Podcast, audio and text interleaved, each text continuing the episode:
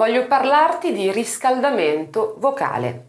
Qualsiasi sia la tua attività, che sia quella di cantare, recitare, parlare, riscaldare la voce è fondamentale, fondamentale per non rovinarla, mantenerla efficiente e per riuscire ad avere anche una voce sempre eh, fresca e sempre pronta. Allora voglio darti alcuni suggerimenti molto semplici su come riscaldare quotidianamente la tua voce. Sono esercizi che puoi fare anche appena sveglio perché sono veramente molto semplici, molto facili e molto veloci. Il primo esercizio consiste nel ronzare, cioè emettere una Z per fare in modo che le corde vibrino leggermente e comincino a risvegliarsi. Esattamente questo suono. Il secondo esercizio invece ha un nome specifico, eh, il nome di questo suono è suono del bordo e corrisponde a una specie di cigolio. Anche questo eh, suono tendenzialmente viene molto naturale perché è qualcosa che noi facciamo senza rendercene conto ed è molto utile per riscaldare e rilassare la voce. Il suono in questione è questo.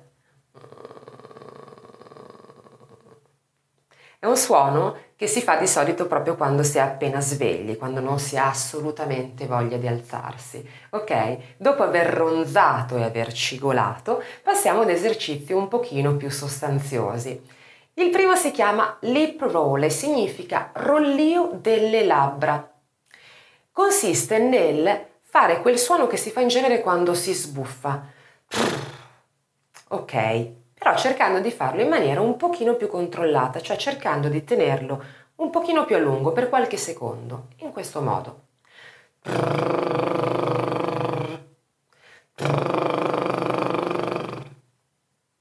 Non preoccuparti di tenerlo molto a lungo, ti basterà farlo appunto per qualche secondo e ti aiuta a rilassare e a sciogliere tutti i muscoli che si trovano poi nel viso e le labbra. L'altro esercizio invece si chiama tongue trill, che significa trillo della lingua. Come dice la parola stessa, eh, consiste nel far trillare la lingua pronunciando una R, anche in questo caso pronunciandola per alcuni secondi, esattamente come l'esercizio precedente, in questo modo.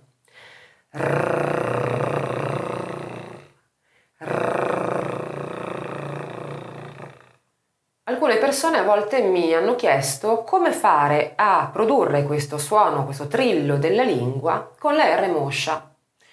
Ovviamente la R moscia è un piccolo, graziosissimo difetto di pronuncia che però molto spesso preoccupa chi vuole cantare, non soltanto per questo esercizio eh, del trillo della lingua, ma perché eh, è raro in effetti in Italia o eh, nei paesi anglosassoni sentire un cantante con la R moscia e quindi si pensa di doverlo correggere per forza. Beh, pensa ai cantanti francesi, il problema lì non si pone, loro cantano con l'R moscia sempre, per cui deve essere proprio qualcosa che non ti piace, che hai bisogno, che senti di aver bisogno di correggere ed è possibile correggerlo.